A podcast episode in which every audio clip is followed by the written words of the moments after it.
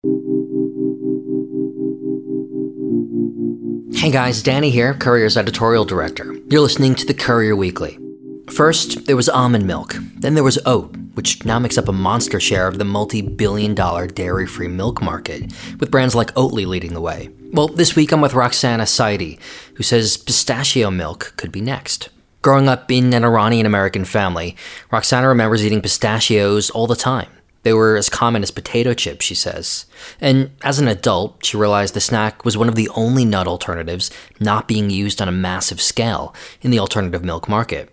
Roxana is now the founder of Tash, pistachio milk brand she launched on Wednesday this week after years of development. She calls it the first true pistachio milk brand in the US. There's a lot to unpack and dig into here, from the challenges of growing a new product category to working with your family. So let's just get into it. Here's Roxana. Almost daily, someone will say to me, Why pistachios? And almost instantaneously, a vivid image pops into my mind every single time. And it's me. I'm five years old my dad is teaching me, or rather attempting to teach me, how to crack open my first pistachio. So, my dad immigrated from the Middle East to Michigan to attend the University of Michigan when he was about 18. I joke that pistachios are to Middle Eastern households as potato chips are to US households. It's a must have on hand snack. So, in my household growing up, we always had pistachios, and they were these big, beautiful, colorful pistachios, very different from what you would traditionally see at a grocery store or even a gas station, wherever here in the U.S. And where did he get them from? Did he know a guy who knows a guy, or did he get them from the uh, from the local shop? No, it was very much knew a guy. They came over from the Middle East. They were the ones that he grew up eating, so it was very much not just down, you know, at the local independent grocery store. It came from a guy. Smuggled in a suitcase from Tehran. Like many things, but yeah, in this case, it was just pistachios. And they were delicious. They were unlike anything else. And, you know, I also had a fun time as a kid. You know, they're part activity. You get to play with it a little bit and then be nourished at the same time. So, I was kind of the kid on the playground who had a bag of pistachios, and other kids would say, well, you know, what's that? Or what are you doing there? And so it was fun. I have to say they are like my actual favorite nut. I eat them all the time. Pistachio ice cream is my favorite ice cream, so I totally feel you there about like eating it when you're a kid. People think it's weird. Maybe it's because I'm part Sicilian and they like pistachios too quite a lot. There you go. Yes, Sicilian pistachios, another great one. when you grew up, I mean, obviously there was a, a proverbial light bulb moment where you said, "Huh, plant-based milk is you know soaring into the stratosphere." As a market segment, but no one was really taking advantage so much of the humble pistachio. Why was that? I mean, there's obviously money in pistachio, but it wasn't all over the place. It wasn't like almond milk, you know, there was really nobody doing it on a big level. Yeah, I'll start at the beginning. For me, it was around the year 2015. I was drinking copious amounts of almond milk. I was eating copious amounts of almond butter. It was pretty ubiquitous throughout the US, but I was at a long family lunch in Paris and I was longing for almond milk latte. And at that point, almond milk had not made its way over the Atlantic and it wasn't ubiquitous throughout Europe. So at that moment, I had the cliched light bulb moment where I just thought, wait, can I go home and whip up some pistachio milk in my own kitchen or even make pistachio butter in my own kitchen the same way that almonds are produced? And wouldn't that be so much more interesting from a flavor standpoint?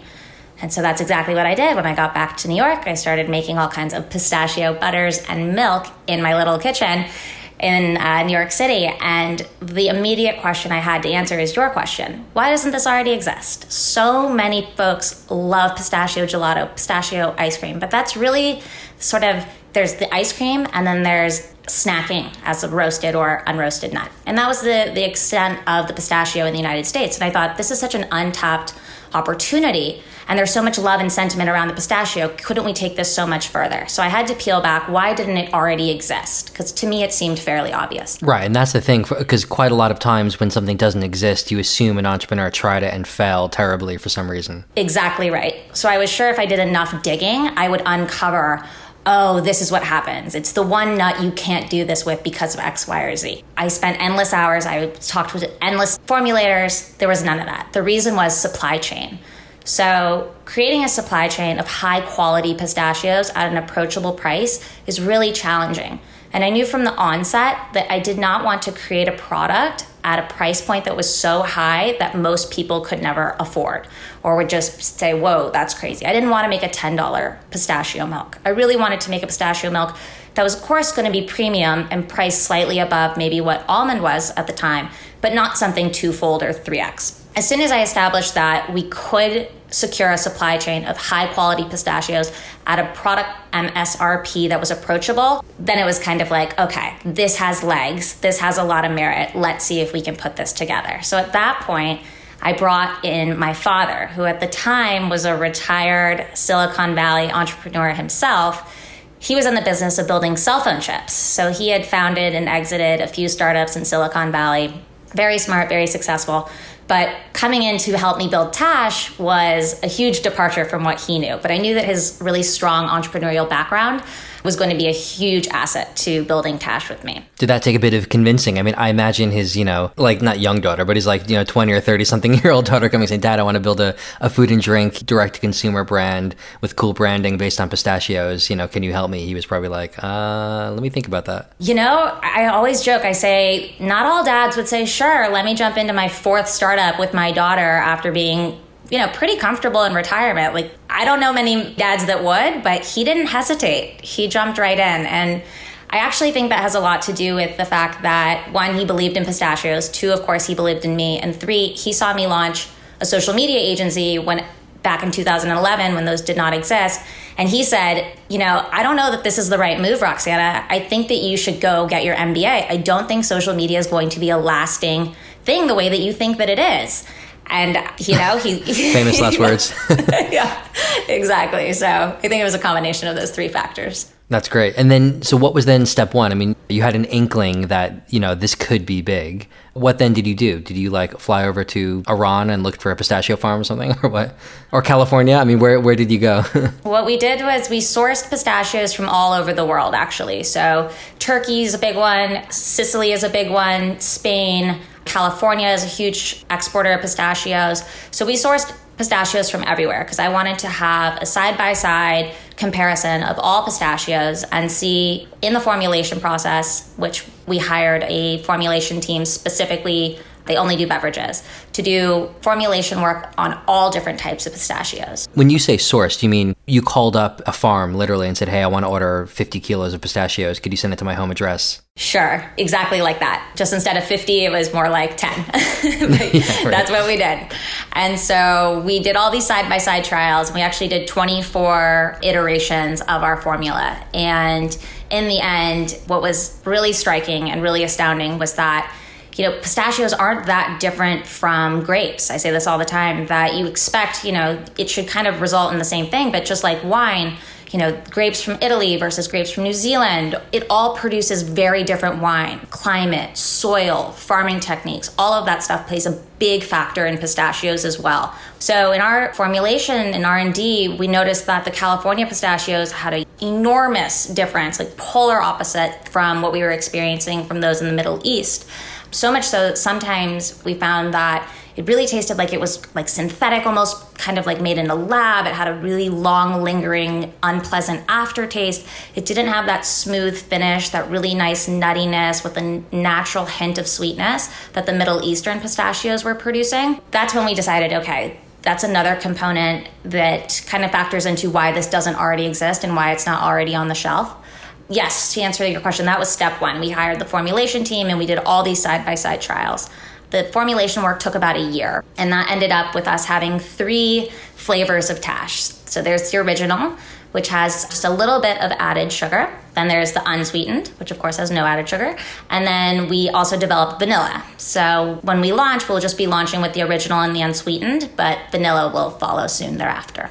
And were you closely developing the business model as closely as you were developing the formulation of the actual drink? Did you know you wanted to sell direct to consumer or wholesale? Yes, yes, absolutely. So, like podcasts just like this, I was really immersing myself as much as I could in this new industry that I formerly knew nothing about. So, what do buybacks look like? What does UNFI mean? All of these things I was learning and absorbing and absorbing. And the tip that I was hearing is you really have to choose your channel strategy wisely It's not about how many doors you're in, it's about velocity. All these things that I'd never heard of before. So we decided that traditional retail was not something we were going to pursue in the beginning. Of course, I'm mapping this whole plan, having no idea what 2020 holds in store. So, kind of at the same time, Oatly was really making its way into the US landscape, and they were doing that through food service which is in our case coffee shops, third wave coffee, matcha bars. And they've just absolutely dominated that entire space. Absolutely dominated. I remember walking around the West Village and seeing signs on coffee shop doors in all caps saying, We do not have any more Oatly. Sorry, like, don't harass us about it. We don't have it. So, for us, it was going to be direct to consumer and then also drive that discoverability through food service. And in, being in the New York City area, what could be better than launching here and kind of using that Oatly playbook a little bit through coffee shops? Right. Because I wanted to ask you, I mean, what are the big challenges of being one of the you know the pioneers in a new market category like pistachio milk because I imagine 99% of Americans will have never heard of pistachio milk or know it's a thing or even a possibility. You probably have a lot of education to do to showing people this exists. This is the nutrition factor. Yeah, I mean it's just a lot of work. I mean pioneering involves a lot of just teaching. Right, absolutely. I would say the biggest hurdle is just that initial alt milk fatigue that consumers have experienced I understand why there's a you know a chuckle or an eye roll when you say pistachio milk and people think, do we need another one? And really, our joke is no, we don't. And it's okay that you have that fatigue. I get it. But really, what's been so wonderful is that when people try Tash, it that immediately goes away. Well, when you say fatigue, do you mean like, you know, your mom and dad kind of are like eye rolling, oh, ah, like millennials are so like, you know, with their avocado toast and all that stuff. Do they need this? Or do you mean like from people who would be your potential customer? They're like, I don't necessarily need another option? The latter. The latter. So, you know, a great example is I used to just be really scrappy and I would go around to all the the specialty coffee shops that I loved and been a fan of for so long and I would just grab the barista or the wholesale buyer or whomever and I'd say, "I'm launching this new pistachio milk called Tash. Can you test it? Like give me your raw honest feedback." And they would say, "That sounds so good, but we've, you know, we've introduced so many milks over the years. There's there's a lot of options. It's hard for us to keep up with all them." So it was kind of that. It was like there's a lot of interest, but there's a lot of options. Luckily for us, because Tash is so distinctly delicious on its own, as well as in coffee and matcha, that once their taste buds had the experience, it was no longer a consideration of, oh, there's too many. It was just like, oh, wow, this is actually good. This actually doesn't compromise on flavor. And that's interesting and differentiates Tash from a lot of the other alt milk options. Do you have a targeted program then for getting baristas to buy into this? Because I imagine they are your best salespeople. Yes. So we're very lucky in New York City. There's one distributor that distributes to the vast majority of these shops in New York City. And I mean about 750 of them. So luckily, this distributor. I cold called. I wouldn't take no for an answer. Finally went out to their location and met with them for a couple hours, and they picked up Tash very early on. So that was a huge turning point for us and being able to kind of validate Tash as a player in the New York City area. And other than that, I've just I've built a lot of relationships over the last few years. I met with a lot of these baristas and, and, formed relationships and friendships truly because at my core, I'm a coffee fan. I love everything about it. My mom had me drinking lattes when I was far too young. They're really they're friendships. I mean, how does it taste in, in coffee, pistachio milk? Yeah, so it's very subtle. It's complementary. It does not overpower your coffee by any means. It's really nice with the floral notes of coffee. So that's a particularly strong one. In fact, one of our earliest partners is Devoción Coffee. And what they do is they fly in their coffee next day air. So it's the freshest coffee you can get in New York City. And he says it plays really nicely with a variety of different types of coffee. And we're really excited about that because at the earliest days of Tash, I really didn't know how it would interact with certain coffees. I didn't know if it would have that overpowering effect or if it would be complementary. And luckily, it ended up being very complementary. And now you're launching smack dab in the middle of a pandemic that, in the US at least, is getting worse and worse and worse every week. What the hell has that been like?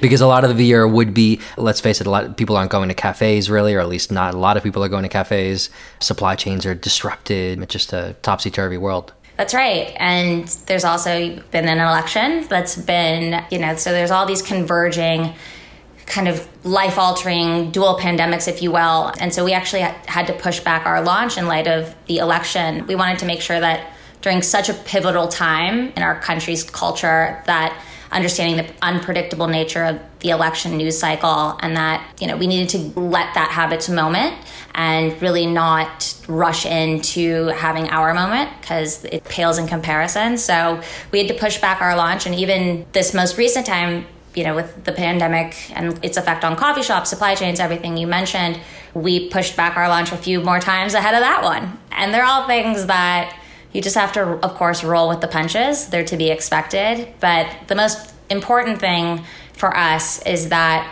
we really support our coffee shop partners. We know how much and how hard it is just to survive the day, you know? So, really supporting them in any way that we can.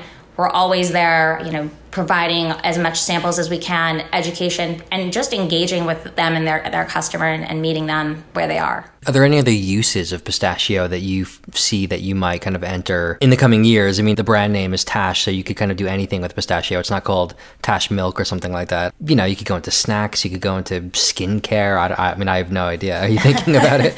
yeah, no, you're not wrong. I think I did see. We're not going into skincare or or beauty, but I, I'm pretty sure I saw body lotion and maybe a conditioner at one point because those natural oils are are great that are in pistachios. There's a plethora of directions Tash can go in. Right now, we are focusing on the milk.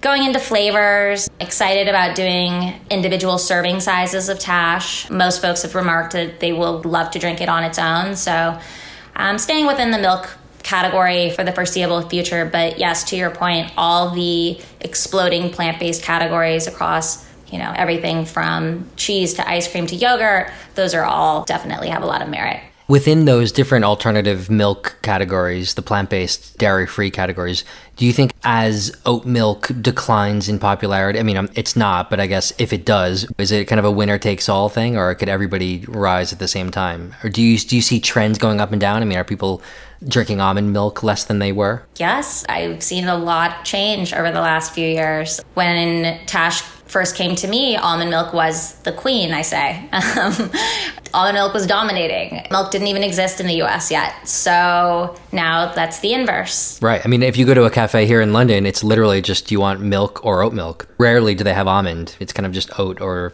or whole milk. Right. Yeah. I'm torn about it because I kind of almond milk is what brought me into this world, right? So I'm I'm grateful in that way. But we talk to retailers all the time out in California and they say, we're no longer serving almond milk. We can't justify it from the sustainability standpoint. It has an impact water in a very detrimental way. Because it takes quite a lot of water to make like one almond, right? It takes quite a lot of water. Almonds have a very large water footprint. It also is having a big impact on the bee population in California that have to pollinate the trees it's a bit fraught, the issue, but to your point, almond milk is losing market share and oat milk is the dominant player. I don't really believe it's a winner take all. There's, you know, coconut milk does really well. There are others, smaller players, but I think overall, as long as truthfully we're moving away from dairy milk, then it's win win.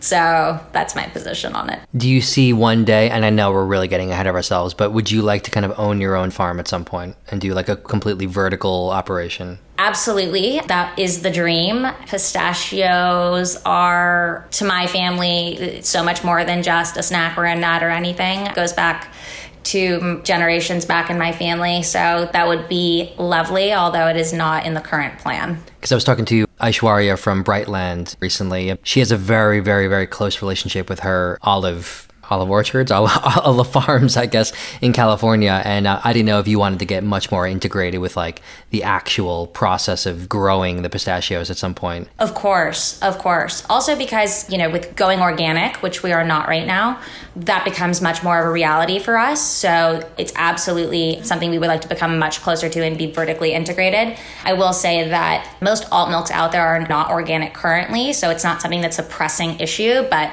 down the line at some point, absolutely. And how's it been running the company with your dad? you know, I cannot complain at all. It's been really great. There's times where it becomes a challenge when you've sh- tried to shift away from work. It's the weekend, you're trying to, you know, cut loose, have a little bit, and we both tend to weave in and out. And so there takes a bit of concerted effort on someone's part. You have to say, no, remember, we're, we're not weaving in and out. So, that's the only tough part. Other than that, I'm I just feel very grateful and very just lucky to have him and his expertise, especially in the fundraising aspect of this business, something I had never done before. I never thought that I would be raising over a million dollars during a pandemic, but having his support and his know-how throughout it all was immensely helpful to me. That was Roxana Saidi, founder of Tash. And that's it for this week. As ever, get in touch with any comments, questions, feedback, whatever you want. I'm at daniel at couriermedia.co. The Courier Weekly is back again next Friday. We'll see you then.